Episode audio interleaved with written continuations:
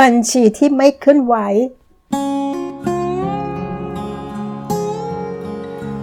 โลกไม่หยุดนิ่ง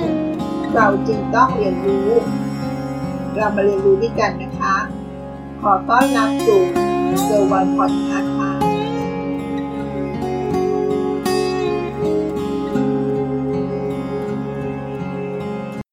สวัสดีค่ะ ใน episode ที่แล้ว เราพูดถึงบัญชีเงินฝากที่เกี่ยวกับการออมนะคะ อันนี้ก็เป็นบัญชีเงินฝากเช่นกันค่ะ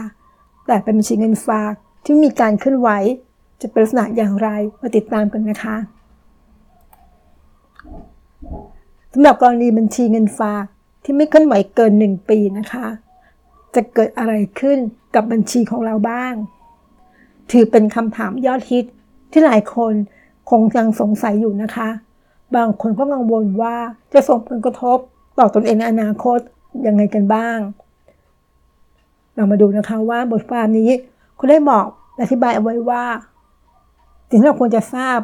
สรุปได้เป็น 2 กรณีด้วยกันนะคะสำหรับบัญชีที่ไม่เคลื่อนไหวเกิน 1 ปีค่ะ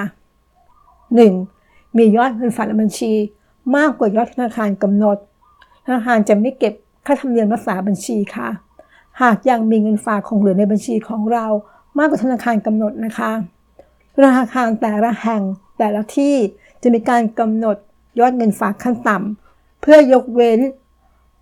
การเสียค่าธรรมเนียมที่ไม่เท่ากันค่ะ ทั้งนี้เราสามารถติดต่อสอบถามข้อมูลเพิ่มเติมต่อธนาคารที่เราใช้บริการอยู่ได้นะคะ 2. มียอดเงินฝากในบัญชี น้อยกว่ายอดธนาคารกำหนด เมื่อบัญชีไม่มีการเคลื่อนไหวเกินกว่า 12 เดือน ในเดือนที่ 13 เป็นต้นไปนะคะธนาคารจะเรียกเก็บค่าธรรมเนียม รักษาบัญชีเงินฝาก ซึ่งระหว่างนี้หากมีการเคลื่อนไหวบัญชีเงินฝากธนาคารก็จะระงับ การเก็บค่าธรรมเนียม รักษาบัญชีในเดือนต่อไปค่ะ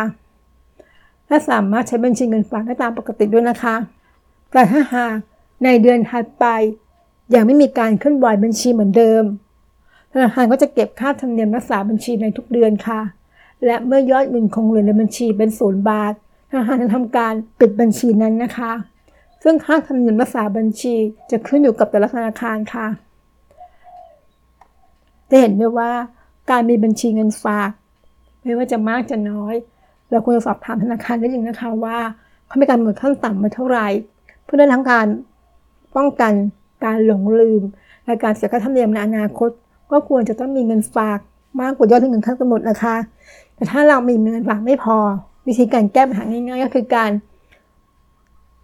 ฝากถอนเงินเป็นประจำแต่ละเดือนค่ะ ก็ทำให้เขาไม่เสียค่าธรรมเนียมได้เช่นกันนะคะ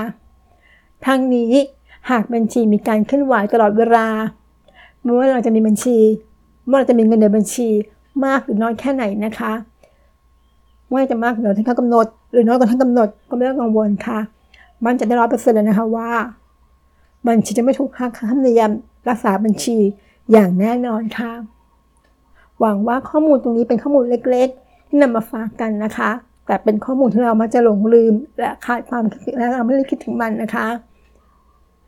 สวัสดีค่ะ ติดตามเกอร์วันพอดคาส์ได้ที่ Facebook YouTube Anchor podcast